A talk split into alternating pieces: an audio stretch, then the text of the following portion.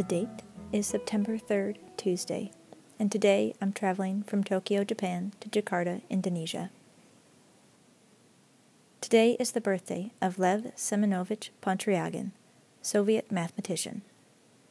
In 1922 or 23, at age 14, an explosion of a small cooking stove left Lev Pontryagin blind.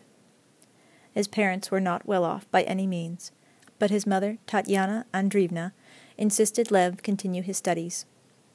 She dedicated herself to helping Pontryagin adjust to his new situation.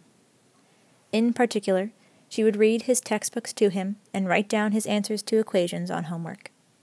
She grew to know the course materials so well that she would sometimes correct his work, which naturally had mistakes, as he honed his abstract thinking skills. Eventually, Pontryagin left home for college. He did not take notes in his classes, since, of course, he could not see them, However, his professors soon noticed he had an outstanding mind. Pontryagin was able to memorize formulas and perform equations in his head, impressing professors and students alike.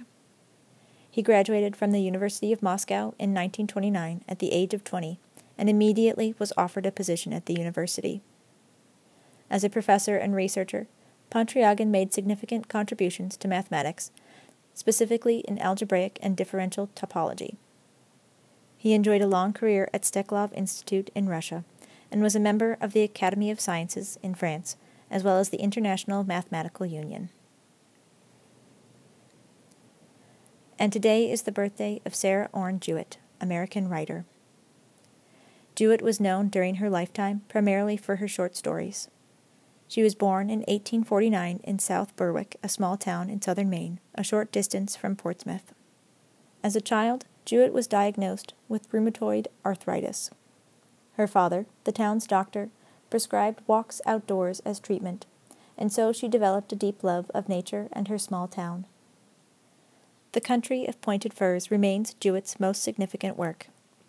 It is a novella primarily exalted for its description of local country life rather than its plot.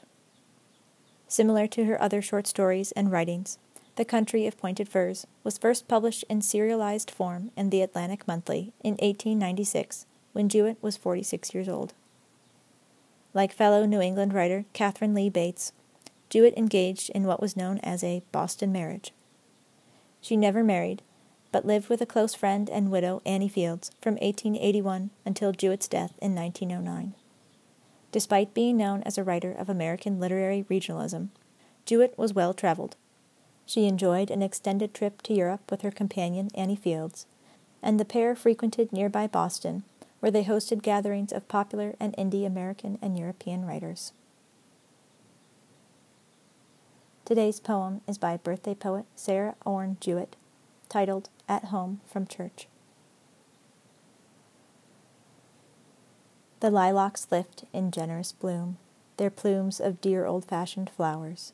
Their fragrance fills the still old house, where left alone I count the hours. High in the apple trees the bees are humming busy in the sun. An idle robin cries for rain, but once or twice and then is done. The Sunday morning quiet holds in heavy slumber all the street, while from the church just out of sight, behind the elms, comes slow and sweet. The organs drone, the voices faint, that sing the quaint long meter hymn I somehow feel as if shut out from some mysterious temple dim, and beautiful with blue and red and golden lights from windows high, where angels in the shadows stand and earth seems very near the sky.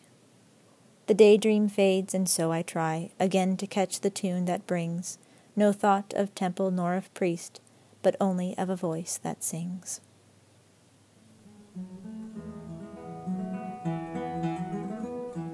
Thank you for listening. I'm your host, Virginia Combs, wishing you a good morning, a better day, and a lovely evening